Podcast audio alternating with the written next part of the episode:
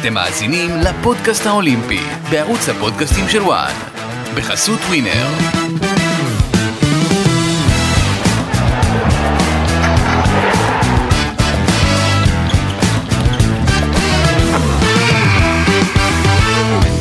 בסוף חודש אוגוסט של 2023 בריו דה ז'נרו נערכו לקראת אירוח המשחקים האולימפיים שיבואו שלוש שנים לאחר מכן והם אירחו גם את אליפות העולם בג'ודו לקראת, לקראת אותו, אותו, אותו האירוע. על המזרן עלתה ג'ודאית אה, ישראלית צעירה עם רעב בעיניים, חדורת מטרה לעשות הישג משמעותי דווקא בזירה הזו, דווקא אחרי שבאולימפיאדת לונדון 2012 המשלחת הישראלית חזרה בידיים ריקות. חמישה איפונים, כולל שתי חניקות, הביאו אותה לפסגת העולם. כן, קצת קשה להאמין, אבל עבר עשור מאז ירדן ג'רבי זכתה באליפות העולם בג'ודו, ועכשיו, עשור אחרי, ירדן ג'רבי מגיע לפודקאסט, אה, לפודקאסט האולימפי, כאן בוואן, כדי להיזכר ברגעים בהם היא פרצה את תקרת הזכוכית של הג'ודו הישראלי. אלופת העולם במשקל אה, 63 קילוגרם לשנת 2013, וזו שזכתה גם במדליית הארד האולימפית ב-2016 בסופו של דבר, שני הישגים גדולים שהגיעו באותו מקום בברזיל, ואנחנו כאן כדי להיזכר ולדבר, וגם קצת לדבר אולי על העתיד. שלום ירדן. היי אסי, וואי, אתה לא מבין. אתה לא מבין איך אה, התרגשתי עכשיו, אני מור ברווז לשמוע את כל מה שאמרת, אני כאילו עשר שנים אחרי, זה עדיין מרגש אותי, זה עדיין התחושה הזאת של ה... רגע, זאת אני? עדיין לפעמים קורצת לי, שזה קטע. כן? כאילו כן ולא, כי אני הכי מודעת להישגים ולמה שעשיתי ולמה שעברתי, אבל מצד שני, כששומעים את זה מהצד, זה כזה, זה... עב-. עברו איזה עשר שנים. שזה מטורף, אני מרגישה את זה כאילו? לא, לא. לא, אני מרגישה כאילו זה היה אתמול, אתמול הלכתי לישון, אמרתי אוקיי מה אני עושה מחר, ואז אמרתי יש לי פודקאסט עם אסי, מדברים על עשר שנים מאליפות העולם, אני כזה מה עשר שנים, אני זוכרת כל תחושה, כל רגש, כל מחשבה שהיה ביום הזה, וזה מרגיש כאילו זה היה אתמול. אז קחי אותנו רגע לרגע הזה. וואו, זה מכלול של דברים. קודם כל, החלק אה, שהוא בעיניי הכי תהומי זה שלא הייתי אמורה בכלל לצאת לאותה אליפות עולם, כי נפצעתי ממש עשרה ימים לפני הטיסה לברזיל, ברמה שלא יכולתי להרים את היד, נפצעתי בכתף, ורופאים המליצו לי לא לצאת לתחרות, וזו לא הייתה אופציה, כי הייתי מדורגת ראשונה בעולם. כן. ואין מצב.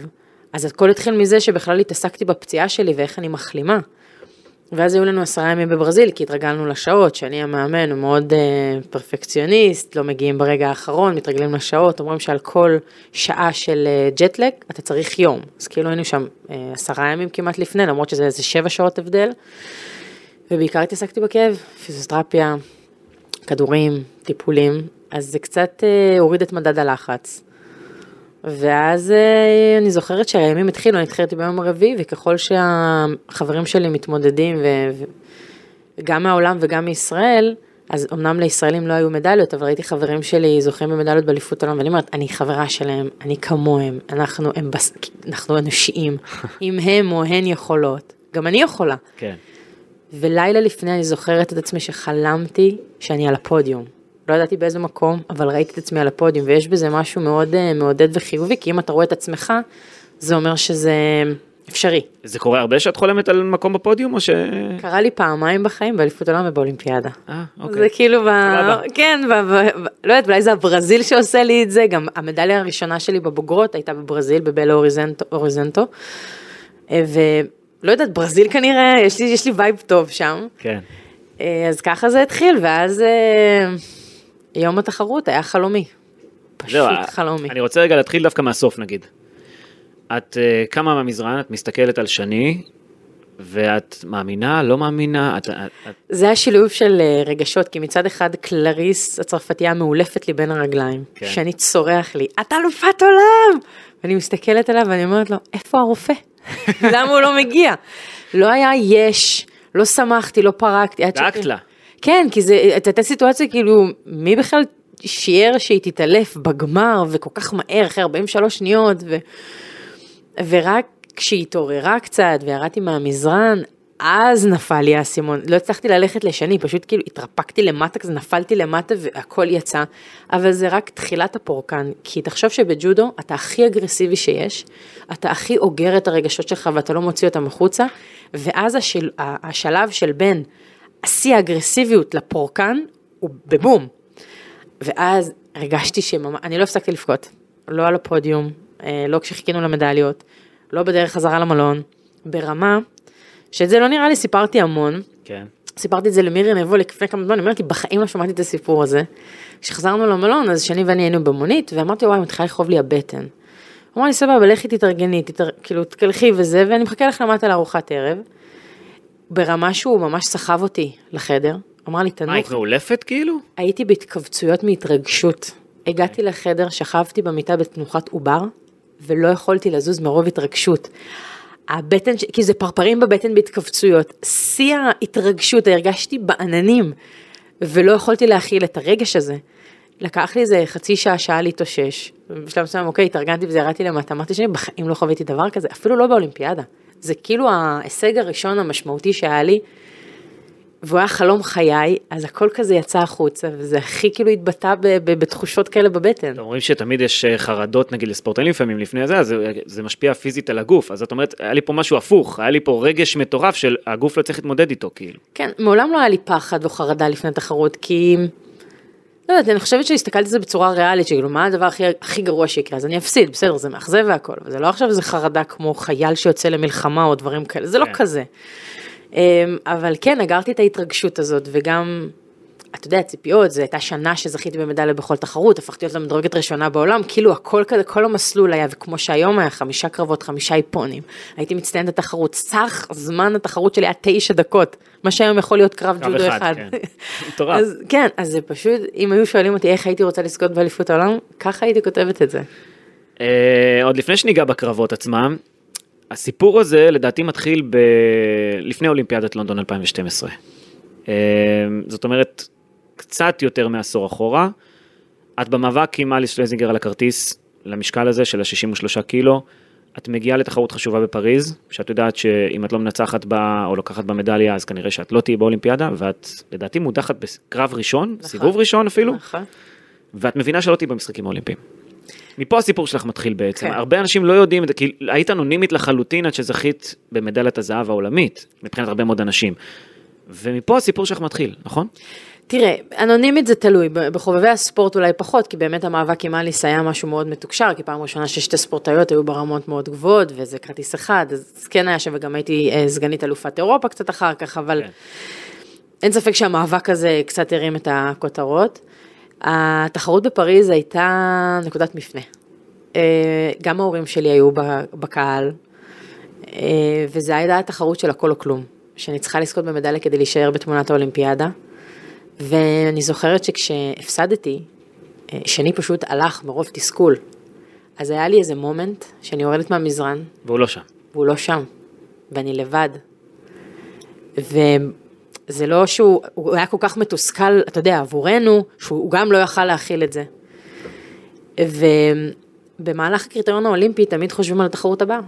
אה, אוקיי, עכשיו אני מובילה, עכשיו אני בפיגור, עכשיו אני צריכה את המינימום כזה, עכשיו אני צריכה מדליה. אתה כל הזמן חושב על הנקודות. ואז מגיע השלב שאין תחרות הבאה, וזה קשה מאוד לעכל את זה, כי אתה במשך שנתיים במרדף הזה. וזה היה רגע מאוד מאוד קשה להכלה ולהבנה, אה, מאוד מאכזב, הרגשתי שהלב שלי פשוט נשבר. כי זה לא רק לא להגיע לאולימפיאדה והשנים האחרונות, זה מסע חיי. אני מגיל 6 חולמת על הרגע הזה, הייתי צעד מלהיות שם, ואני לא שם. ואחרי זה אין כלום גם, זאת אומרת, זה ריק, כן. זה ריק, זה ריק, אתה אומר כאילו, אוקיי, מה הדבר הבא? זה רק עוד ארבע שנים. וגם הייתי צריכה להישאר למחנה אימונים. במחנה האימונים הזה חיסלו אותי, השפילו אותי. בקרבות קרקע חנקו אותי שלוש-ארבע פעמים בשלוש דקות, משהו שלא קרה לי כל הקריירה. חניקה זה, זאת אומרת, את מוותרת גם, את לא שולחת את הידיים כדי למנוע את הכלום. כן, אומרת, אתה כאילו, את אתה, לא. בדיוק, אתה, אתה נכנע, אתה לא סוגר, אתה לא אגרסיבי, אתה, אתה לא שם. ושאני זיהה את זה, הייתי במשבר מאוד מאוד גדול. אמר לי, תראי, אני מבין, אני איתך, אבל יש לנו שתי אופציות. או שתעשי רגע הפסקה, לכי לחופשה, תהני, תחזרי עם כוחות מחודשים, או בעוד חודשיים יש לנו את אליפות אירופה ואין לך מדליה באליפות אירופה. אליפות אירופה זו תחרות מטרה, יש לנו שלוש תחרויות מטרה. אליפות אירופה, עולם, אולימפיאדה. וברגע שאני עדיין לא מבוססת כ- כ- כמדליסטית באליפות אירופה, אני עדיין לא בדרג של הטובות ביותר. פתאום הוא עיניי. היה לי סוויץ', במקום לחשוב על מה הפסדתי, חשבתי, אוקיי, יש לי עוד חודשיים אליפות אירופה, תחרות מאוד מאוד חשובה. פתאום המוטיבציה שלי עלתה, פתאום התכנון של הזמן, זה לא ליולי להתכונן, אלא זה רק לעוד חודשיים, אז הזמן קצר יותר. כל מיני דברים שהם פשוט משחקים עם הקטע המנטלי של לשמור על מוטיבציה ואש בעיניים. אבל זה היה תהליך, זה היה יום יום של תסכול ובכי, ואני זוכרת שיום אחד אה, החברת נבחרת שלי, גילי כהן, הגיעה לחדר, ופשוט ראתה מלא נייר טואלט ליד המיטה. אז היא אומרת לי, אני מקווה שלא בכית כל כך הרבה, אמרתי לה, בכית. כאילו, זה היה תסכול מאוד מאוד גדול. זה... אבל זה נקודת מפנה. אבל אחרי זה כן, כי הגעת לאליפות אירופה לקחת מדליית כסף, ופתאום פתאום המסע התחיל. נכון, אז אה, בגלל זה אני אומרת, זו נקודת מפנה, אני חושבת, אתה יודע, בדיעבד כל הדברים האלה נפלו, זה לא שאני מבינה את זה תוך כדי תנועה. אבל אני למדתי על עצמי שדווקא כשאני בשפל שלי, זה מוציא ממני את הכוחות שלא ידעתי שיש בי. ועד היום, כשאני מקבלת לא לדברים, או שמסרבים לי, זה דלק. כשאומרים לי, את בחיים לא תסיימי תואר באוניברסיטה הפתוחה, זה דלק. כשאומרים לי, את לא תקבלי את התפקיד הזה, זה דלק. כי אני לא יודעת מה זה לא להצליח, אני אעבוד קשה. גם אם אני לא אצליח, אבל במחשבה שלי אין אופציה כזו. אז ברגע שחוויתי את ההפסד הזה של לא להיות בלונדון, אמרתי, זה לא יקרה לי יותר. כי אני חווה את זה עכשיו, אני לא מעוניינת לחוות את זה שוב, אני אתאמן קשה יותר, אני אחשוב מחוץ לקופסה, אני אשקיע יותר, אני אתן יותר. זה פשוט גרם לי להיות יותר טובה. אני חושב שבקטע הזה, אני לא זוכר פעם אחת שהגעתי למכון וינגייט, לפעמים אני מגיע למכון וינגייט כזה דופק על הדלתות קצת לראות מה קורה, מה חדש, מה נשמע, ואני נכנס לאזור של הג'ודו, ל... את יודעת, רואים עוד מלמעלה כזה את, ה... את מה שקורה למטה, כשאתם כן. יש כזה, כאילו חלון הזה למטה. קטן קטן קטן. כן. חשוך, חושך, כולם שעת צהריים הלכו או לאכול או לשנוץ או לנוח רגע.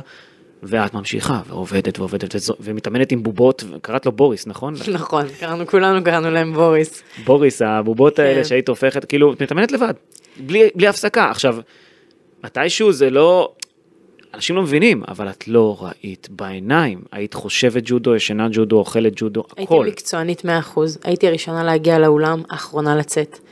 זה היה במחשבות שלי בדרך הביתה, בשינה, באוכל, באורח חיים שלי. אבל, הייתי אבל היה רגע. אחד, היה רגע אחד שהתנתקת, אני חושב.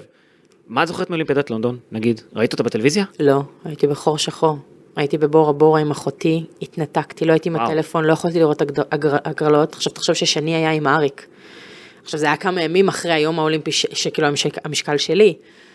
אבל התנתקתי. אמרתי, מה שלא בשליטה שלי, אני לא מעוניינת לראות. ולפני זה נגיד בייג'ין עוד הייתי קצת צעירה, לא באמת צפיתי. אז תכלס הגעתי לריו, כשמעולם לא צפיתי באמת באולימפיאדה. אין לי מושג איך זה עובד. אין לי מושג מה קורה. לא, היית בת שש שראית פעם ראשונה. כי- שלוש, אבל עזוב. מי זוכר את הדברים האלה? אבל. כאילו הגעתי לריו, אין, לא ידעתי כלום. לא ידעתי איך זה עובד, לא, לא, לא הכרתי. כן. ריו, אה, לונדון מבחינתי היה חור שחור, אני רק רציתי שזה יסתיים, ואני זוכרת שהיה את היום האולימפי והדופק שלי היה מאוד מאוד גבוה כל הזמן, ולא התפתיתי להסתכל בתוצאות, ורק רציתי שזה יסתיים, כשהסתיים היום הסתכלתי על התוצאות, אמרתי, זהו, היום נגמר, עכשיו מתחיל פרק ב', כאילו, עכשיו אני מתחיל, המסע שלי לריו מתחיל היום. והמסע שלך לריו התחיל בריו, באליפות העולם, בוא נגיד את האמת, כי שם באמת אה, הגעת לאליפות העולם והתפוצצת. הגעת עם כל המטען הזה, אני חושב, לאליפות העולם הזו, לא? זאת אומרת, אני מסתכל על, ה, על, ה, על המשחקים, המשחקים האולימפיים, אתה יודעת, בריו, לדעתי הגעת באותו אותו, אותו, אותו מטען בדיוק לריו פעמיים, זאת אומרת, גם ב-2013 אליפות עולם וגם במשחקים האולימפיים עצמם. זאת אומרת, הגעת אש, לא ראית אף אחד ממטר, לא עיתונאים, לא אוהדים, לא... אפילו פונטי לדעתי כבר. זה ניתוק מוחלט. כן, אבל משה פונטי שתמיד חפר לך, את מביאה מדליה, מביאה מדליה, פונטי זוז, נכון? זה היה כזה. לא ראיתי בעיניים. לא, לא, לא עניין אותי כלום, הייתי מאוד uh, מרוכזת במה שאני צריכה לעשות. ותראה, יש משהו ב... בזה שאתה מתחיל את היום הזה כספורטאי מן השורה. הייתי מדורגת ראשונה בעולם, אבל הייתה לי רק מדליה באליפות אירופה. היו לי הרבה מדליות אחרות, אבל לא הייתי מדליסטית באליפות עולם. לא הייתי באולימפיאדה. ובסוף היום אני אלופת עולם. זה חתיכת סוויץ', כאילו זה, כן. זה להיות, להיות הכי טובה בעולם, הראשונה הישראלית שעושה את זה, תחשוב שזה עוד משהו ש, שתמיד חשבנו, אוקיי, אלופי עולם זה לא מה שאנחנו יכולים לעשות, כי אף אחד עדיין לא עשה את זה. ופתאום היום מתגלגל, הייתי הכי חדה שהייתי, הכי מדויקת, הכי אגרסיבית, הכי חכמה בקרב שיכולתי להיות. כל הדברים פשוט התחברו לרגע. אני מסתכל על הג'ודאית מאל סלבדור, אה, צ'יק צ'אק, אה, גמרת את הסיפור, אה, אמרת לה שלום אחרי 45 שניות. משהו כזה. האיטלקייה גם קיבלה איפון, ברבע הגמר עמדה מולך טינה, נכון. שהייתה ג'ודאית טובה, לדעתי אלופה אולימפית בסוף, בסוף הקמפיין, נכון? נכון. טינה טרסניאק, נכון. זכתה בהמון מדליות, את מכניעה אותה גם באיפון. בחצי הגמר פגשת את היפנית קאנה אבה, שעשית עליה תרגיל חניקה, ועלית לגמר. נכון. בגמר אנחנו יודעים איך זה נגמר, כולם זוכרים, אני חושב, איך זה נגמר עם אה, קלריס אה, אגבגננו הצרפתייה, עוד חניקה, חמישה איפונים, שתי חניקות אמרנו, את אלופת עולם. זה באמת מטורף, כאילו... ניצחת שם את הטופ גם. כן, ניצחתי את כולן, וזה... תשמע, אני, אני, אני אוהבת להסתכל על דברים כאילו ב, ב, במאקרו. אני לא הייתי הילדה הזאת ש, שאמרו שהיא מוכשרת ושהיא טובה, שהיא בולטת, ולא הייתי מאלה שהצליחו בגילאים הצעירים. אני פשוט דוגמה למישהי שעבדה מאוד מאוד מאוד מאוד קשה. לא ראיתי בעיניים, שום דבר לא ערער אותי, לא הסתכלתי ימינה, לא שמאלה, לא יריבות, לא כתבות, לא רעשי רקע. הייתי כל כך חדורת מטרה, ותראה, היום בחיים שלי מסתכלים עליי כמישהי שהיא מוצלחת, ומי שלא מכיר את הקריירה הספורטיבית שלי, חושב שתמיד הייתי טובה והכל בא לי בקלות. ממש לא. בדיוק, זה היום יום שלי היה סזיפי, קשה, היו לי המון פציעות, המון קשיים, נכשלתי מלא, הרבה דברים לא התחברו לי, והלכתי בדרך הקשה, ואליפות עולם זה פשוט הייתה, זה היה ההישג הראשון שבעצם נתן לי את ההוכחה, אוקיי, שאני טובה, זה לקח לי זמן, הייתי סבלנית. ולדעתי מי ש... ספורטאים שפורשים היום הם פשוט לא מספיק סבלנים כי אתה לא יודע מתי אתה תצליח זה יכול זהו, להיות בגיל יכול- 24. יכולת לפרוש לפ- אחרי אולימפיאדת לונדון, לא? כאילו, אני מניח שעובר גם דבר כזה לפני, בראש. גם בתור נערה. עכשיו הייתי... זה עבר לך בראש? לא. לא ב- בלונדון ב- ולא לא, לא. כלום. אם כבר בגילאים הצעירים יותר, אתה יודע, בקונפליקט הזה של חיי חברה, ו- או בגיל מסוים שאני רואה שאני מתאמנת כמו שאר הבנות, ואין פתאום מדליסטיות באליפות עולם קדטים וג'וניור, ואני אני כאילו, אוקיי, למה אני מלכת לעשות את אותו הדבר? איך אני אפילו לא קרובה לזה? אולי אני לא טובה, אולי... אבל בסוף החלטת תמשיך עד הסוף. כן. ו... זה לא לוותר, זאת אומרת, אין פה, אין פה את האופציה בכלל, מבחינתך. לא, כי היה לי את חלום חיי וזה לא עניין אותי. זה לא עניין אותי כמה זמן זה ייקח. פשוט לא ראיתי שום סצנריו אחר, גם ביום האולימפי. אין שום סיכוי שאני מסיימת את היום בלי מדליה. אין סיכוי. את יודעת, ספורטאים אולימפיים עכשיו מאזינים לך, כאלה שבדרך אולי אה, לפריז, וכל אחד חולם הרי. מה יש לך להגיד על דבר כזה? כאילו, הם שומעים אותך והם אומרים, וואו, היא באמת לא ראתה בעיניים. תראה, הרעל הזה בעיניים יש אותו לכל אחד באיך שזה מתבטא, זה לא חייב לבוא בדיבור, בשיח או בתנועות גוף, אלא נטו אתה מול עצמך בתחושה הפנימית שלך. אני בטוחה שאם מישהו משקיע את כל כולו זה באמת מה שהוא רוצה, הוא לא עושה את זה כי מישהו מכריח אותו, כי אי אפשר. נכון. אבל אמ, אני חושבת שהטיפ הכי טוב שאני אוכל לתת להם זה לחשוב על היום ועל המחר, ולא על עוד שבוע, ולא על עוד שבועיים. כי כל כך הרבה דברים משתנים בדרך. אתה צריך לסיים את היום שלך, שאתה יודע שנתת את המאה אחוז, ללכת לישון טוב, לאכול את מה, שת, מה שצריך, ולהמשיך הלאה. כל יום לתת את המאה אחוז. וככה אתה פשוט מתקדם, כי בסופו של דבר המשחקים האולימפיים זו אותה תחרות, אותם חוקים, אותם יריבים, שיא הלחץ, אבל הלחץ, השאלה אם אתה נותן לזה להשפיע עליך, כי זו אותה תחרות. בוא נדבר על הג'רביצ'וק, כי זה בסוף מה שהביא אותך לשחייה באליפות העולם. אה, חניקת ג'רבי, למי שלא מכיר, אה, אחר כך היא הפכה להיות חניקה אסורה גם, אבל אה, חנקת את קלריס מכל הלב באליפות העולם. כמה אני אוהבת אותה, ככה חנכתי אותה. אחר כך דאגת לה נורא, אבל, אבל ידעת שזה זה תלוי בזה. נכנסת לחניקה, וזו הייתה חניקה אסורה, כי הרבה מאוד התעלפו מזה, וקשה גם להעיר אחר כך את מי שמתעלף, הרבה ניסו גם לחקות אותך. זה היה סוג של אה, איזשהו כלי כזה ששמרת אותו בסוד, נכון? כל הזמן. באימונים נכון. עבדת עליו, אף אחד לא ידע. נכון, אז זה, זה התחיל מזה בכלל שטסתי בשנת 2009, עכשיו ארבע שנים לפני, לתחרות בבלארוס, כן. כן. באיזשהו גביע העולם, ולא הייתה טיסה חזרה ביום ראשון, אז חזרנו ביום שלישי לארץ, אז אתה יודע, אין דבר כזה עם שני שיהיה יום בלי אימון. אז הלכנו, היה איזה מועדון קטן בבלארוס שהוא חיפש במינסק, ולימדו שם את החניקה. עכשיו אני מתרגלת אותה, ואני אומרת לשני, תקשיב, זה, זה ממש חזק. אז הוא אמר, אל תראי התלהבות, כאילו נדבר, נעבוד על זה בארץ. חזרנו לארץ, ופיתחנו אותה מכל מיני שיטות, המעברים מהעמידה לקרקע, מאיך נכנסים, מאיך משפרים אותה, מה שם... ברמת ה- ה- הפטנט, סבבה? זה כאילו ממש זה פטנט, זה ג'רביצ'וק. זה, תראה, היא חניקה קיימת, אבל המנחים והדיוק ודברים הקטנים שאני רואה אנשים עושים והם לא עושים את זה בדיוק כמו שאני עושה, כי תרגלתי את זה כל כך ואני יודעת מה חזק. והוא אמר לי לא להשתמש בזה, לפעמים השתמשתי בזה במחנות אימונים כשמישהי ממש עצבנה אותי, ואז הוא היה רואה אותי, "מה, אבל אמרתי לך, אני כזה, אני לא יכולה, עצבנה אותי, אתה חייבת איזה, זה, זה חניקה כזאת. אה, ניצחתי כמה פעמים מעט בתחרויות, לא שמו לב, אבל עזוב, ניצחתי גם בחצי גמר ככה. כאילו, המאמן של קלריס, הם לא שמו לב. אתה לא ראית, האמת שאני ניצחתי בדיוק כשהיא ניצחה. זה היה בדיוק באותו שלב אה, שהיא ניצחה את הבנתי. תימן. אבל עזוב, יש לך סקאוטינג, יש לך נבחרת, איך ירדן ניצחה, אפשר, אני יודעת איך היא ניצחה. ראיתי את האוסטוגרי, ראיתי את- הסוטומקקה, לא משנה, ראיתי, שמעתי, ביררנו. כן. אז אה, זה כאילו לטובתי עבד. אולי, ו- אולי הם היו כל כך בטוחים בשחייה שלה, הייתה אז צעירה נראה לי, בת 20 או משהו כזה, זאת אומרת, אולי הם היו בטוחים, היא הייתה הרי נכון. כישרון מאוד גדול, כולם ידעו את זה. נכון. תראה, זה הפעם הראשונה ולא הרבה אחריה, גם ניצחתי אותה, זאת אומרת, ניצחתי אותה רק פעמיים בקריירה, אז קלריס היא ספורטאית, היא ניצחה אותי הרבה יותר. אה, היא ספורטאית מאוד מאוד טובה. כוכבת, אלופת עולם שש פעמים אם אני לא טועה, אה, אלופה אולימפית, זאת אומרת, קשה מאוד אה, מולה. כן, ובמשקל שהוא מידל קלאס, אז אה, זה מאוד מאוד קשה לשמור על יציבות כזו לאורך כל כך הרבה שנים, במשקל כזה. אה, ותראה, זה, לא תכננתי את החניקה, זאת אומרת, בחצי גמר, היפנית הייתה מאוד טובה בקרקע, ואחד הדברים שהיו לנו בתוכנית קרב, לא משנה מה, לא להיכנס לקרקע. אבל הרגשתי, זה בדיוק העניין של אינטואיציות, כשאתה מיומן, אתה לא חושב על הדברים, יש לך תוכנית קרב, אבל ברגע שאתה מרגיש הזדמנות, אתה חייב לעשות אותה בלי לחשוב, זה חייב לבוא מהר. ככה זה קרה עם היפנית, ועם עם קלריס זה היה טיפה יותר זמן.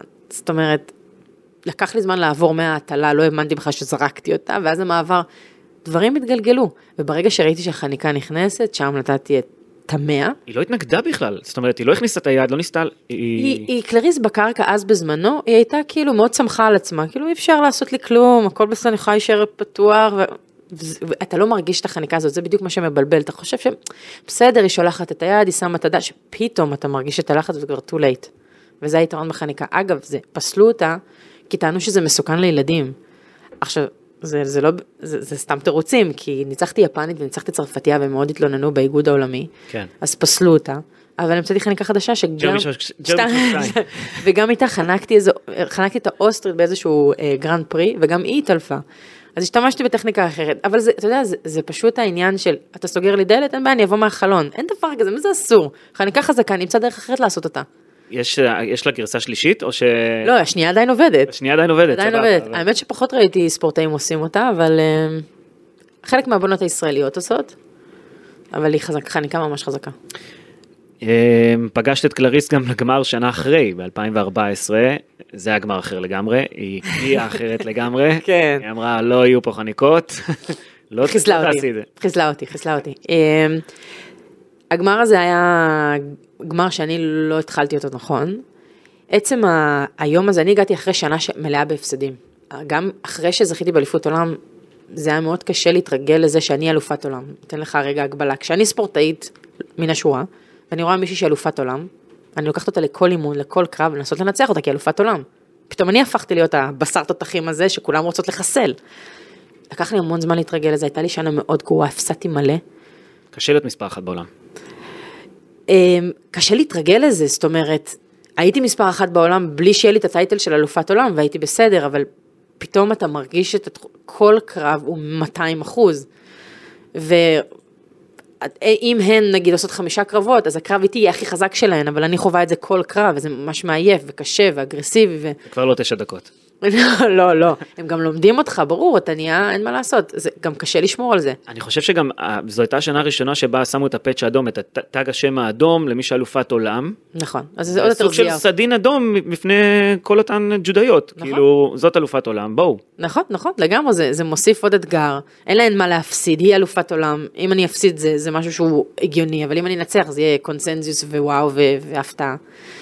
אז לקח לי זמן, ואז באותה אליפות עולם עם קלריס ב-2014, ברגע שכבר הגעתי לגמר, אמרתי וואו, אחרי, אחרי השנה הזאת, זה, זה וואו. ושני אמר לי, תקשיב, הקרב הולך להיות קשה, והיא הולכת להיות עוד יותר אגרסיבית, ואת חייבת להיות מוכנה, ועשיתי את כל הטעויות שיכולתי לעשות עם קלריס, הכל. אה, ואז היא פשוט ממש ניצחה אותי מאוד מאוד מהר.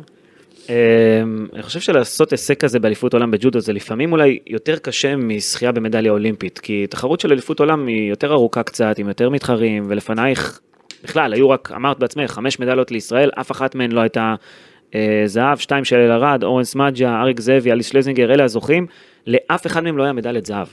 אז ברמת ההישג, זה מטורף.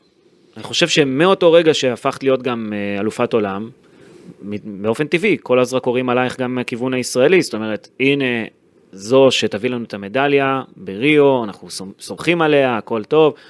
זה, זה שם עלייך לחץ. ברור, זה, דבר ראשון, יש לנו את העניין הישראלי של להכתיר את המועמדים כן. למדליה, שזה באמת מעמסה מאוד מאוד כבדה לסחוב עשרה מיליון איש על הכתפיים שלך, וציפיות. וזה מתבטא ביום יום, ואתה יודע, כי אני מתראיינת, ואותן שאלות כל הזמן, כל ישראל על הכתפיים שלך, את מרגישה את הלחץ, את חייבת לחזור מריו עם מדליה, כל ישראל על הכתפיים מה שלך. זה מציק כל השאלות האלה? אה, יש עלייך לחץ, יש עלייך לחץ, לחץ, לחץ. זה, כשאתה שומע את זה זה חודר, וזה באמת בשלב מסוים שיתק אותי, אבל אז החלטתי לחשוב עם עצמי על הלחץ הזה, ואז אמרתי, רגע, מאיפה הלחץ הזה מגיע? אני אלופת עולם, אוקיי? זו עובדה. זה אומר שיש את היכולת הפיזית ומנטלית לזכות במדליה אולימפית. אני לא צריכה, שאתה יודע, מזל או כזה הגרלה טובה. אני צריכה להיות אני. אני צריכה להמשיך לעבוד קשה. ותכלס אני יכולה לעשות את זה. אז זה אומר שיש לי את הביטחון העצמי לעשות את זה. אז הלחץ הזה הוא, אין, אין, אין, כאילו, הוא, הוא חיצוני, אבל הלחץ שלי מעצמי הוא הכי גבוה, כי הרצון שלי הוא הכי גבוה יותר מכולם. ניסיתי כל פעם, אתה יודע, לבלבל את עצמי ולשחד את עצמי בכל מיני מחשבות, ולהתמקד בעיקר, בעבודה הקשה. אני חושב שגם זכית במאמן שמבין מאוד את הקטע המנטלי ותמיד חושב באופן רציונלי. שני הרשקו אלוף בזה, הוא גאון בדברים האלה. גאון. ואני חושב שאולי זה, זה גם היה סוג של כלי שעזר לך להתגבר, לא? אין ספק מסוים. ששני היה שם לאורך כל הדרך, וגם ברגע שזכיתי באליפות עולם, הוא אמר לי, מעכשיו הדברים לא ייראו אותו דבר. עכשיו, אני זוכה באליפות עולם, מה הוא מדבר איתי בכלל? מה אכפת לי, יראה לא ראה, אני בשיא שלי.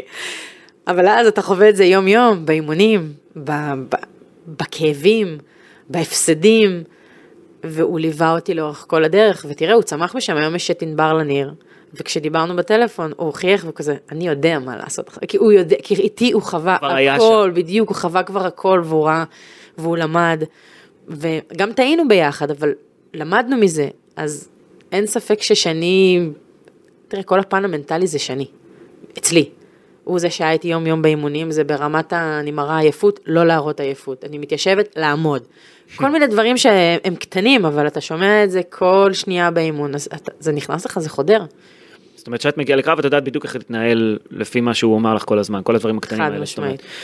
אני חושב שגם העובדה שזכית במדליית זהב ואז מדליית כסף באליפויות עולם שלוש שנים ושנתיים לפני אולימפיאדה זה... כי תמיד אומרים, אתה יודע, את יודעת, שלוש שנים לפני אולימפיאדה זה שנה לא אולימפית, בסדר, יאללה, נזרוק אותה, אבל כשעשית את זה שוב, שהגעת שוב לגמר, אז אנשים אמרו, בואנה, יש פה משהו מעניין. קודם כל, בשנה שזכיתי באליפות עולם, אתה חושב שזה אני, קלריס ואניקה ההולנדית היינו בפודיום, וגם באולימפיאדה שלושתנו היינו בפודיום. אז שנה לפני שנה, ז- זה אותן בנות. היינו אה, ארבע, חמש בנות שהובילו את המשקל הזה לאורך כל השנים האלה. גם ב-2015 הייתי חמישית, הייתי ב top five. בכל הארבע שנים של הקדנציה הזאת, היו חמש תחרות שלא הייתי מדורגת בין 1 עד 5, והתחרתי המון. אז ידעתי שאני ביציבות הזאת, אבל עדיין שום דבר לא מבטיח לך. שתעשה את זה ביום האולימפי, כי ג'ודו כמו ג'ודו, אתה יכול להפסיד בשנייה, והיו בנות שפחות הסתדרתי איתן, וסיבוב ראשון שלי באולימפיאדה היה מול קובאנית. זה היה הקרב הכי קשה שיכולתי לבקש. אז זה נותן לך ביטחון, אבל אתה עדיין עם רגליים על הקרקע, זאת אומרת, אני לא עכשיו, אה, אתה יודע, אתאמן פחות, או... זה לא יקרה. הסיפור הזה עם אליס שלזינגר, כמה הוא השפיע עלייך, אפרופו לחץ ועניינים, כי היא נכנסה לסוג של אה, מאבק באיגוד עצמו, עם משה פונטי וכל כן, כל, כל העניין אה, המסביב שהיה מאוד מאוד מאוד מתוקשר, ואת בסוף צריכה לעלות על מזרן ולהוכיח שאת שווה את המלחמה הזאת. אני ניסיתי לא להיכנס ל... לחשיבה הזאת ולכל מה שקורה מסביב. תקשיב, אם נכנסים לזה, זה לופ שלא נגמר ולחץ שמאוד מאוד משפיע, במיוחד שאני מתחרה מולה כל הזמן. ואני הייתי במסלול שלי, ואני חושבת שהיריבות עם אליס עוד מקדנציה של לונדון, היריבות איתה הפכה אותי לספורטאית יותר טובה. אני חולת תחרויות.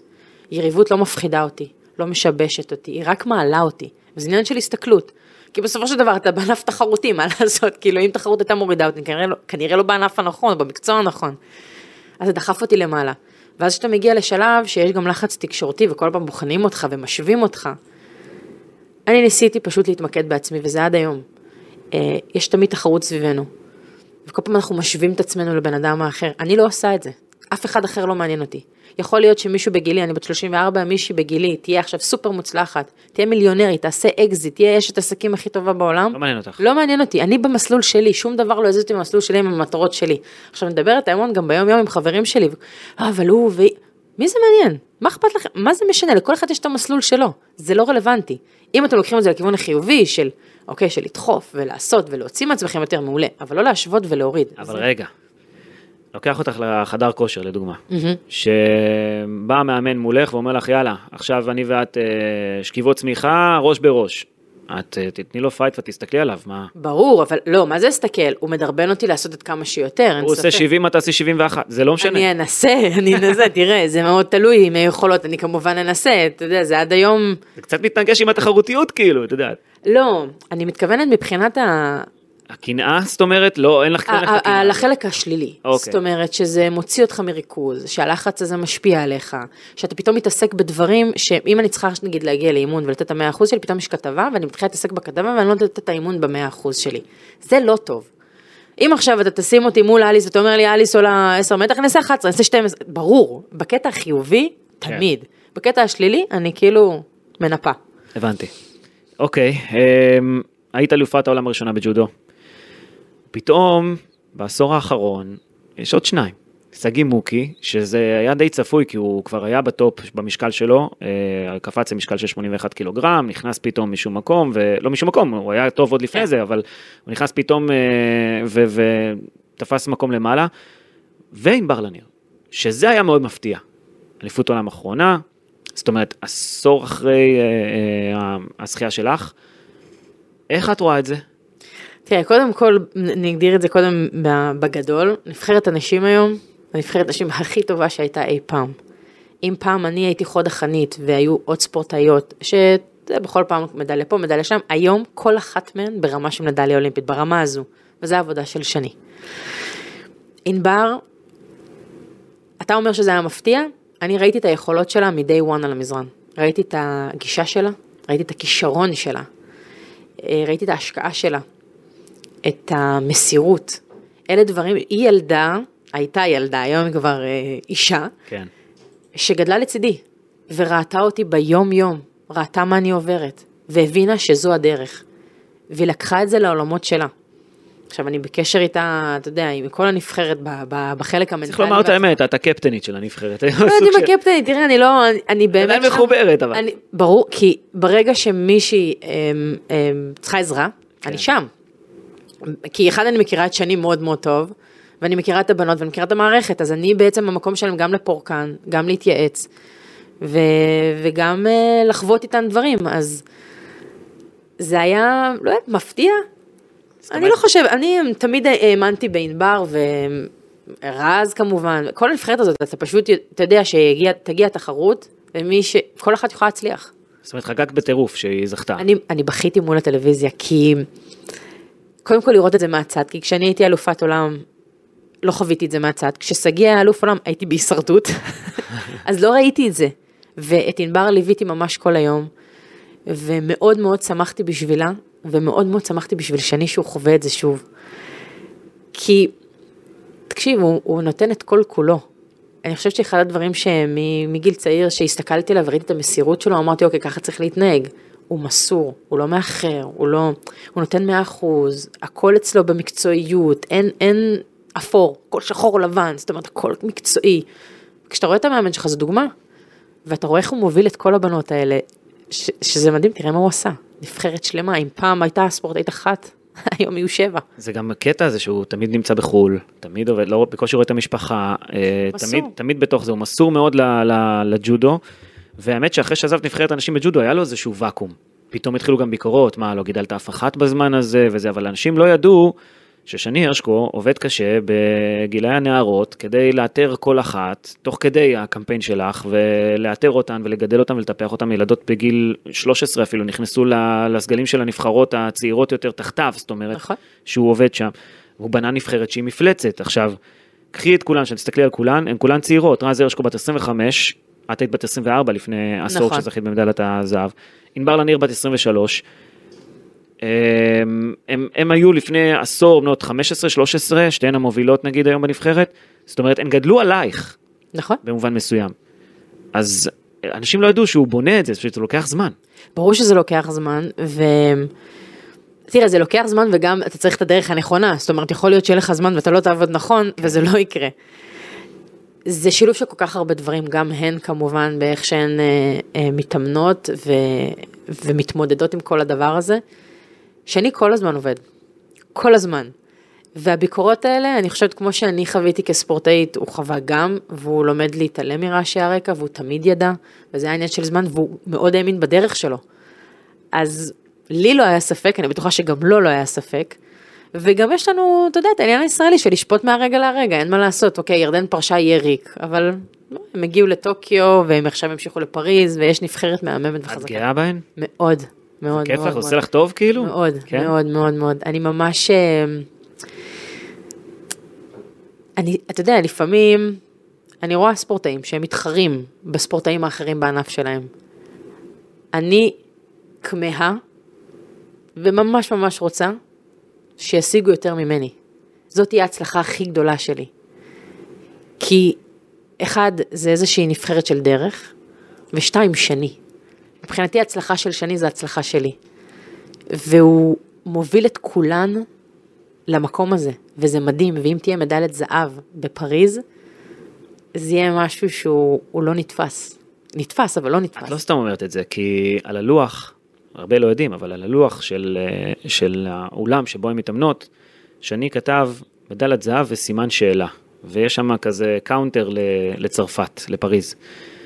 זאת אומרת, הוא רוצה את ה... מה שנקרא next level, זאת אומרת, הוא רוצה להביא מדליית זהב תמיד. במשחקים האולימפיים בפריז. יהיו מדליות אגב, לדעתך?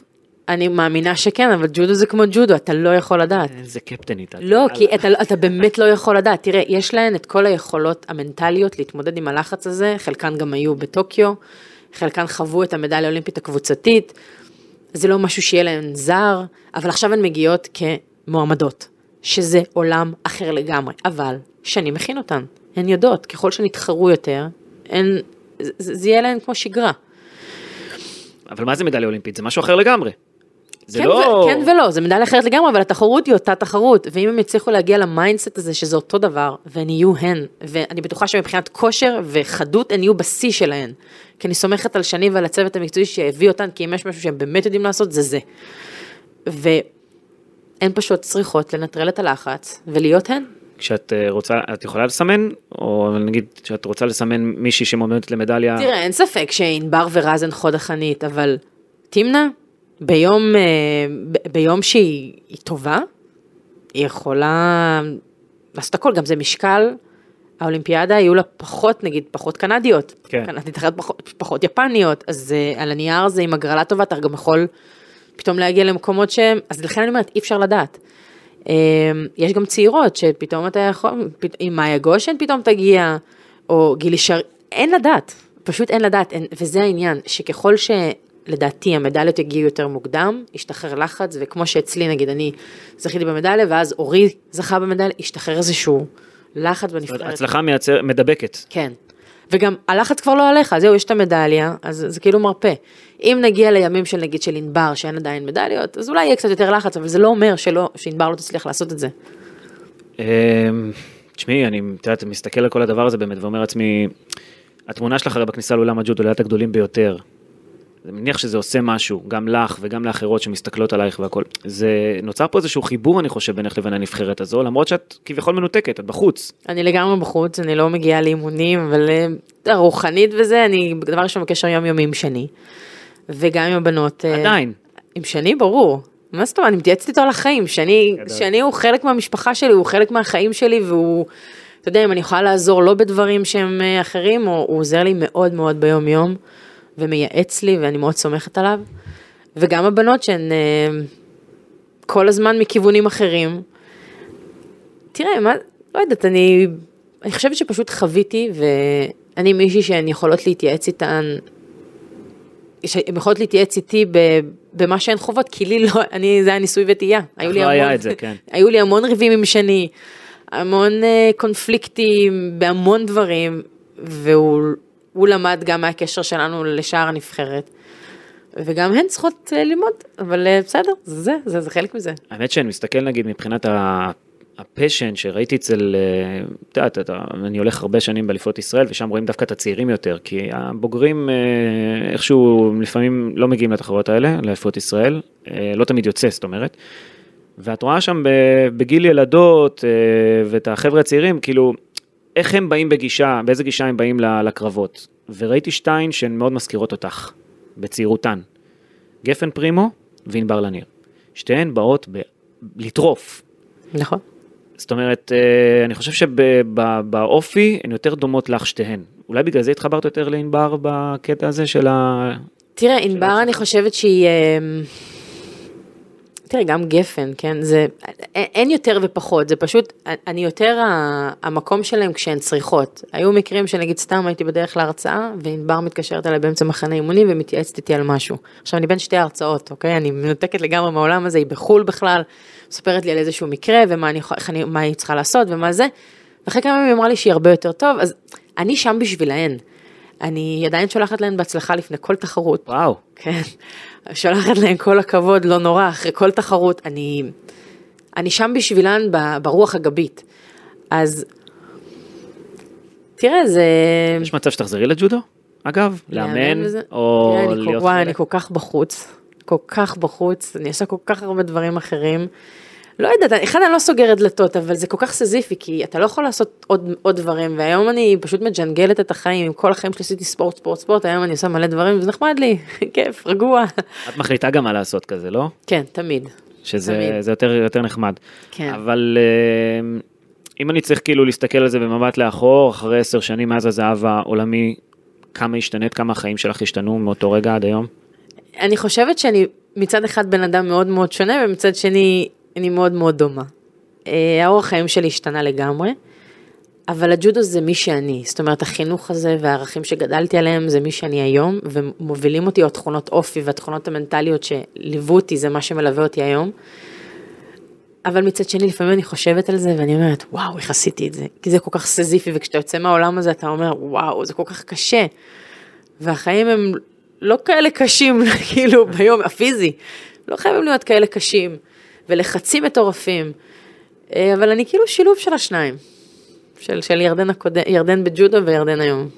עבר עלייך אבל משהו בתקופה הזאת, לא? זאת אומרת, אה, התפתחת לכיוונים אחרים לגמרי, אם זה טלוויזיה יותר, נגיד, אה, סתם דוגמה, בהתחלה נעלמת לליסבון, קצת נעלמת במרכאות, כן? עברת לליסבון לאיזשהו פרויקט נדל"ני, רצית קצת להתנתק, אני מניח, למרות שנפגשנו קצת בליסבון, נכון. והיה כיף, והיה והיה סבבה, וזה מקום שהיה לך שקט כזה, פינה שקטה, ואז חזרת בבום לטלוויזיה. אז כן עבר תהליכים כזה, לא? אה, אין ספק, זה תהליכים והזדמנויות, כי לפעמים אנחנו יוצרים לעצמנו הזדמנויות, זה לא שעכשיו אני אומרת, אוקיי, אני רוצה להנח... להיות פרשנית בנינג'ה ואז זה מגיע. זה השתלשלויות של הדברים, שקודם פרשתי ואז הלכתי להישרדות, שפתח המון דלתות, ואז עברתי לליסבון, והתעסקתי בכלל בפרויקט יזמות שלי, ותוך כדי ניסיתי לשלב את הטלוויזיה, אני בעיקר מרצה ביום יום, זו, זה, זה העיסוק העיקרי שלי. כן.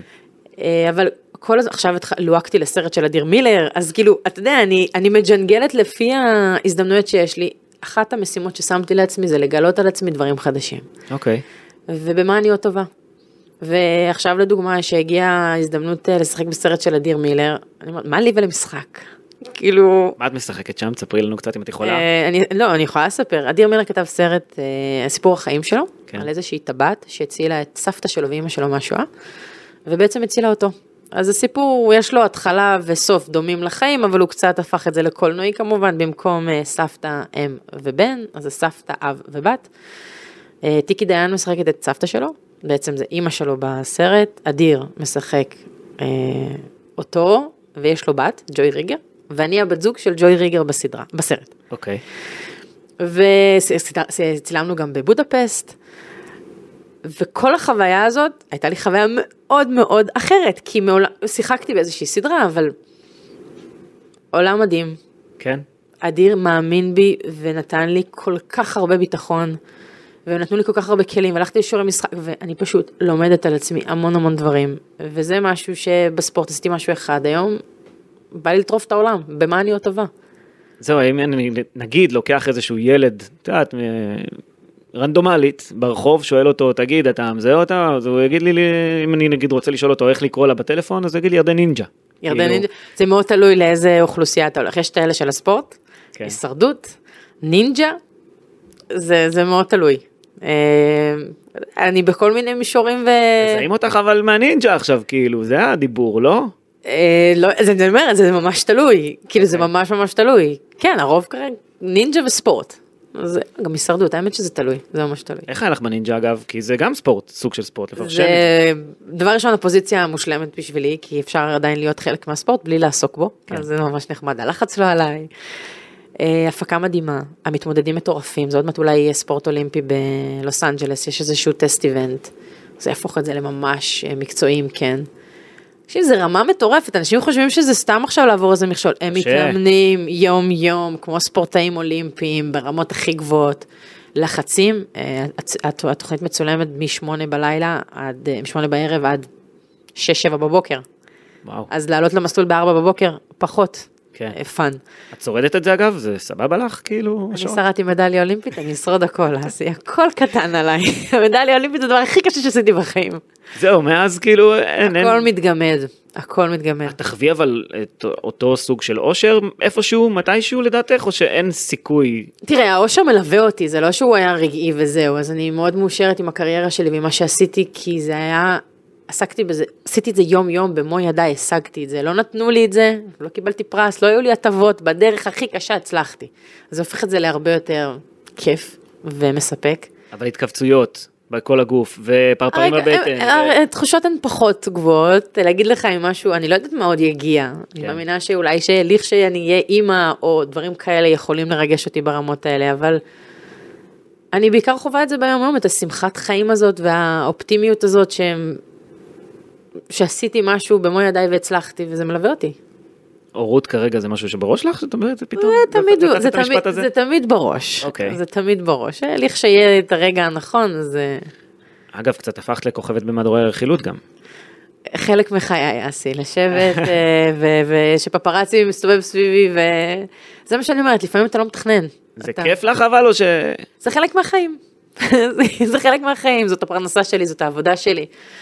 אה, מנסה לקבל את זה בטוב, אני בעיקר מתמקדת בתגובות החיוביות מסביבי, ושאנשים אוהבים אותי, וזה כיף לי, וזו גאווה בשבילי, וזה החלק הכי חשוב. אני חושב שגם קיבלת חיבוק מאוד גדול מהציבור. נכון. אחרי שחשפת את, ה... הוצאת את הלב שלך החוצה. נכון, נכון, לגמרי, אני מרגישה שאפילו זה גרם לאנשים יותר לאהוב אותי, אז אה, זה כיף, זה ממש כיף. מבחינת אה, ההורים שלך שתמיד ליוו אותך כל הזמן, אני רואה אותך גם איתם כל היום, כל הזמן. איך הם רואים את הקריירות החדשות? את יודעת, פתאום את שחקנית, פתאום את מנחה בטלוויזיה, פתאום... איך הם רואים את זה? הם מתים על זה, כן. דבר ראשון, אנחנו בקשר מדהים, אה, בסופש האחרון חגגנו להם 40 שנות נישואים, וזה היה מאוד מרגש, כי כל אחד כזה הביע את עצמו, ואתה יודע, אנחנו לוקחים מהם טיפים לזוגיות, כמה שאפשר, ובאמת הם סיכמו את זה ב... בחברות אמיתית ובשותפות ועמוד תווך אחד לשני. בקטע הזה מדהימים. אין, אין, בכל הקטעים הם מדהימים, זה בדיוק הקטע. הם אה, מאוד מלווים אותי ומכוונים אותי, אני מתייעצת איתם על הכל. הם עפים על זה שאני עוסקת בהמון דברים. הם מנסים כל הזמן לפתוח לי עוד עולמות כדי לראות איפה אני עוד יכולה להצליח. אה, הם פשוט מדהימים, הם שם בשבילי בכל רגע. אבל הם בקו- בקושי הגיעו לתחרויות, בואי נגיד את האמת. הם הגיעו בהתחלה, אה, הם היו בחמש תחרויות בינלאומיות, והתחרות האחרונה הייתה בטוקיו 2012, סיימתי חמישית, בגרנד סלאם, שני לקח את כולנו לשיחה, ואמר להם, תראו, יחסנו לאן? אני חושב שפחות מתאים שתגיעו, כי אולי זה מפריע לירדן להתרכז, וזה מרכך אותה, כן? כן? הרגשת ככה? לא. אבל זה מה שהוא אומר, אז אה, תראה, עם עובדות אני לא יכולה להתווכח, כי מהרגע שהם לא באו, הפכתי לאלופת עולם, סגנית אלופת עולם ומדליסטית אולימפית, אבל... לא יודעת, אני חושבת שדברים אה, השתלבו, הפכתי להיות הרבה יותר טובה אחר כך, אבל שאני חושב שזה קשור, מה זה משנה? ניטרלנו משתנים, כמה שיותר. מה הקטע של הורים עם ג'ודו, שהם באים כאילו לצפות, ואז הג'ודאים לא, לא, לא באותה יכולת, איך זה? תראה, בג'ודו זה ענף ספורט מאוד מאוד אגרסיבי. קרב, כן, ענף קרב. כן, זה קרב בדיוק, אתה גם מרגיש אחד את השני. נגיד בסייף אתה מרגיש את, ה- את, ה- את החרב, את ה... כן. אז, אז פה אתה ממש מרגיש פיזית.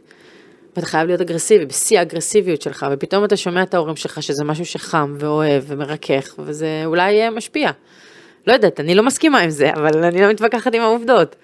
אה, ההורים שלי קיבלו את זה, ומאז הם לא הגיעו. ראיתי באליפות אירופה שהייתה בישראל, אם אני לא טועה, ראיתי את אימא של שגיא מוקי, ואיך שהיא ראתה אותי, אמרה דבר, דבר אחד, אמרה, אוי ואבוי, אמרתי לה, מה קרה? חשבתי, קרה משהו, היא אומרת לי, אסור שתראה אותי, אמרתי לה, אוקיי, אז לא התראינו, מה, אבל מה הסיפור? היא אומרת לי, שגיא, אסור שהוא יראה אותי שאני, שאני פה באולם, אסור שידע שאני פה באולם, אני יושבת למעלה בפינה, אל תסתכל לשם אני לא... והיא אמרה לי, זה, זה מוציא מריכוז, זה, זה באמת מוציא מריכוז? כאילו מה, אני- צעקות נגיד של אה, אני לא עידוד ו- שמעתי כלום, אתה לא? יודע כמה דברים צעקו לי בקהל, זה- זה חודר מפה יוצא מפה, אני לא מתרכזת בזה, זה פוקוס אחר לגמרי, אבל זה אינדיבידואלי לחלוטין. כן. יש כאלה שזה כן השפיע. אגב, אה, גם פוליטיקה נכנסת לפעמים. כל הזמן, בהמון דברים, כל דבר, אתה, זה, זה מישהו שצועק לך משהו מהקהל, מישהו, עזוב, כדורגל נגיד, הם יורקים אחד על השני, מקללים, ואצלנו זה פחות מגיע לשם, אבל תחשוב שמישהו צועק לי משהו שפתאום יוציא אותי מריכוז, זה, זו בעיה? אה, אני חושב שגם, את יודעת, אני מדבר על פוליטיקה, יש הרבה תחרות בינלאומיות שלא נותנים לכם להיכנס פתאום כישראלים, או מורידים את הפאץ', או כבר האיראנים, והסיפור עם כן. שגיא מוקי, זה דברים שיכולים להשפיע, לא? תראה, אני חוויתי אישית אה, שתי חוויות במרוקו ובאבו דאבי, שבאבו דאבי באמת התחרנו בלי דגל, ובמרוקו התחרנו עם דגל, והייתה חוויה מאוד לא נעימה, עם בוז מהקהל. תעופה. גם, גם נתקענו בשדה, אבל גם בקהל עצמו, האולם רעד מרוב בוז, זרקו עלינו בקבוקים, וואו. וכאילו, הייתה חוויה מאוד לא נעימה. אני חושבת שהיום המצב הרבה יותר טוב, אה, גם כמובן עם הסכמי השלום עם האמירויות, והמצב פשוט, אה, תראה, זה, זה פוליטי, זה, זה גבוה מאיתנו, אם נגיד איראנים לא מתחרים מול ישראלים, זה לרוב בגברים, כי בנשים הן, הן לא מורשות כמעט להתחרות. אה, אבל אני חושבת שאנחנו במגמה חיובית, וזה, יש דברים שהם פשוט קצת גדולים מאיתנו, כי הספורטאים מאוד רוצים להתחרות. חרטת על הגוף את הסמל האולימפי, על היד, נכון. מה זה היה בשבילך? מפעל חיי. אה, היינו במחנה אימונים בקאסה דל פלס חודש לפני המשחקים האולימפיים, ודיברתי עם הבנות, וכאילו דיברנו יחד, וכולנו החלטנו שאנחנו רוצות לעשות אה, את הקעקוע האולימפי, את הסמל של הטבעות, והן אמרו שהן עושות לא משנה מה, אז אני אמרתי שזה תלוי בחוויה שלי, כי אם תהיה לי חוויה רעה, אין שום סיכוי שאני מקעקעת את זה, אז הייתה חוויה טובה, אז. קעקעתי. אני חושב שאולי הרגע הכי גדול שלך מבחינת, אה, את יודעת, חיבור של חוויות לציבור הישראלי, זה הנחיתה בישראל, אחרי הזכייה במדליה, מדליית הארד האולימפית. את ואורי ששון ביחד. אה, אני זוכר שראיתי את זה, הייתי, נשארתי אז בריו כדי להמשיך לסקר את המשלחת, ואני זוכר שראיתי את זה בטלפון תוך כדי איזה נסיעה. זה היה טירוף. היה לייב בכל מקום, שידור חי בכל מקום, ואתם יוצאים, ואלפי אנשים בשדה התעופה מחכים רק לכם. זה הטירוף. דבר ראשון, זה גם היה קצת, הרבה לפני הקורונה, אנחנו אחרי, בזמן הקורונה אי אפשר לחשוב על זה, כי נגיד טוקיו היה בלי קהל. נכון. זה היה טירוף, הוציאו אותנו בסוף בניידות משטרה. מצאת מזוודה אחר כך? הוציאו אותה נראה לי לפני, כן. משהו כזה, לא יודעת, אבל זה, אתה יודע, זה הכי שולי שלא חשבתי אפילו על המזוודה. אבל זה היה פשוט טירוף, קפצו עלינו. היו אלפי אנשים, כמה אהבה, וואו, זה, זה באמת, אבל זה משהו כל כך ייחודי לישראלים, אין, זה, זה, זה עם מיוחד. כי קלריס תחזור לצרפת, והיא תהיה אחת מ... ואצלנו כל אחד מאיתנו הוא איזשהו גיבור לאומי, אהבה מאחדת. וזו הייתה חוויה מהממת, ממש, אני זוכרת את זה ממש, אה, זה כאילו מצד אחד היה מלחיץ עם כל כך הרבה אנשים, אבל מצד שני זה כזאת כמות אהבה. היה לך כיף את אורי, לא? כאילו לחלוק עם עוד מישהו... אורי היה שתי דקות והלך, אני, כן? אני זאת שנשארתי עם כל האנשים, והצטלמתי והצטלמתי, שאני אמר כל אחד שהגיע מגיע לו תמונה, אני כזה אוקיי נשארים, נשארים. היו שם אלפי אנשים, כן, זה קצת... כן. אבל זה שני, הוא אוהב לכבד את מי שמגיע ו... נכון, ואלה הערכים שעליהם גדלתי, אז נשארנו. תמונה תמונה, את אומרת. כן. חתימה חתימה. כן? לא ויתרתם. לא, עד שהשוטרים משכו אותך, כן, עד שהוציאו אותנו כבר בניידות. ואת מגיעה הביתה ומה? האמת שבדיוק עברתי לדירה חדשה, אז ההורים שלי העבירו לי את כל הדברים, אז זה היה ממש אה, ההרגשה של חיים חדשים התחילו, אני מדליסטית אולימפית, בית חדש, הכל חדש.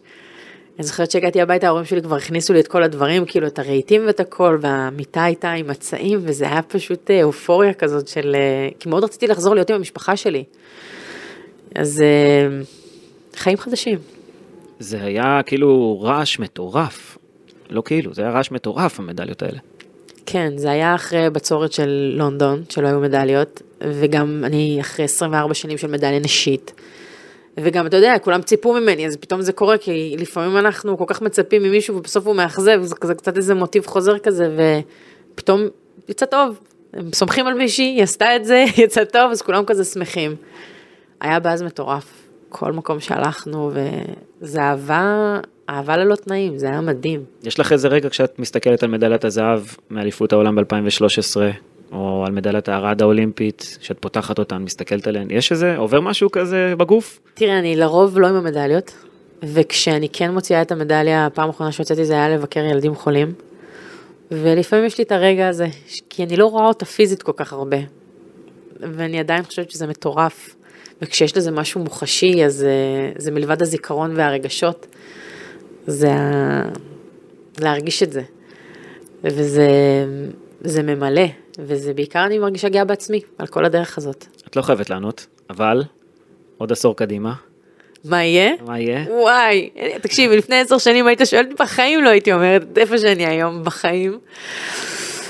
תראה, החיים כל כך דינמיים, כל כך שונים, לא יודעת, אני מקווה שאני אמשיך אה, לפרוח בהרבה עיסוקים ולא לעסוק רק במשהו אחד, כי זה נחמד לי שזה מגוון. מקווה כבר להיות עם משפחה, עם ילדים. אה, ולחוות אה, דברים אחרים. את אומרת את זה פעם שנייה כבר. כי בעשר שנים, בוא, אני 44, אני מקווה שכבר אני אגיע לשלב הזה, כן. אני רוצה, פשוט אה, צריך רגע, שנייה. אני, אני בפרק ב' של החיים, כן, אז אני בגיל 28 יצאתי לחופשה אחרי צבא, זה לוקח זמן. זהו, זה מוזר, לא? כאילו, הפרק ב' הזה. זה, זה פשוט, אני חיה חיים אחרים. אני, ההצלחה שלי הייתה בגיל מוקדם, מה שאנשים בדרך כלל עושים את המסלול הקבוע, ואז מצליחים, אז אני עשיתי את הצלחה, ועכשיו אני במסלול הקבוע שכולם חווים. כששואלים אותי מה התחביבים שלי זה לשבת עם חברים לדרינק וללכת למסעדה טובה, זה, זו החוויה שלי, כי לא היה לי את זה כל כך הרבה, ולשבת עם המשפחה שלי לארוחות שישי זה הכיף שלי, כי אני נוכחת. גם גרתי בפורטוגל, חזרתי לארץ, אז אני נוכחת, אז אני נהנית מכל רגע. בקורות חיים, מה את שמה לפני מה? אה, אלופת עולם, מדליסטית אולימפית. אה, אלופת עולם ומדליסטית אולימפית. קודם כל אלופת עולם, זאת אומרת. קודם כל אלופת עולם. אני לא יודעת אם זה קשור להישג כמו לזמן, כאילו... בסדר כאילו? כן, בגלל שזכיתי לפני באליפות העולם, אבל... מה הכי גדול? תראה, כתהילה, מדליה אולימפית. אה, אבל יש משהו על הנייר שאליפות העולם היא הכי קשה, ויש משהו במדליית זהב ששום מדליה אחרת לא יכולה להשתוות. אז אני שמחה שיש לי שתיהן. איפה הג'ודו הישראלי עוד עשור קדימה נגיד? כי אמרנו שברת את תקרת הזכוכית, אחרייך הגיעו עוד שניים שעשו הישג דומה עם אליפות עולם. יש מצב באמת למדליית זהב אולימפית, זה, זה משהו שיכול לקרות לדעתך, כי שוב, שני, שני הרשקו מציב את זה כמטרה, וכשהוא מציב מטרה בדרך כלל הוא פוגע, אבל אה, גם את כמובן הצבת את זה כמטרה, קשה, זה קשה מאוד. זה קשה, אבל זה אפשרי, כי הנבחרת יכולה לעשות את זה, יש לנו נבחרת טובה. והג'ודו הישראלי הוא כרגע, לדעתי, בשיא שלו. כמה זמן זה עוד יישב, אתה יודע, זה תקופות, זה גלים, זה דורות, אה, זה זמנים, המון דברים משתנים, אה, אבל אני רוצה להאמין שאנחנו רק הולכים ועולים, כי אני מאמינה בענף שלנו ובאנשים ש... שמנהלים אותו.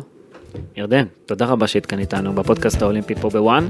היה באמת כיף גדול. תודה רבה, אסי, גם וואו, עשור, אלוהים. זהו, הזדקנתי סופית. כולנו. כולנו. תודה רבה. תודה על הכל.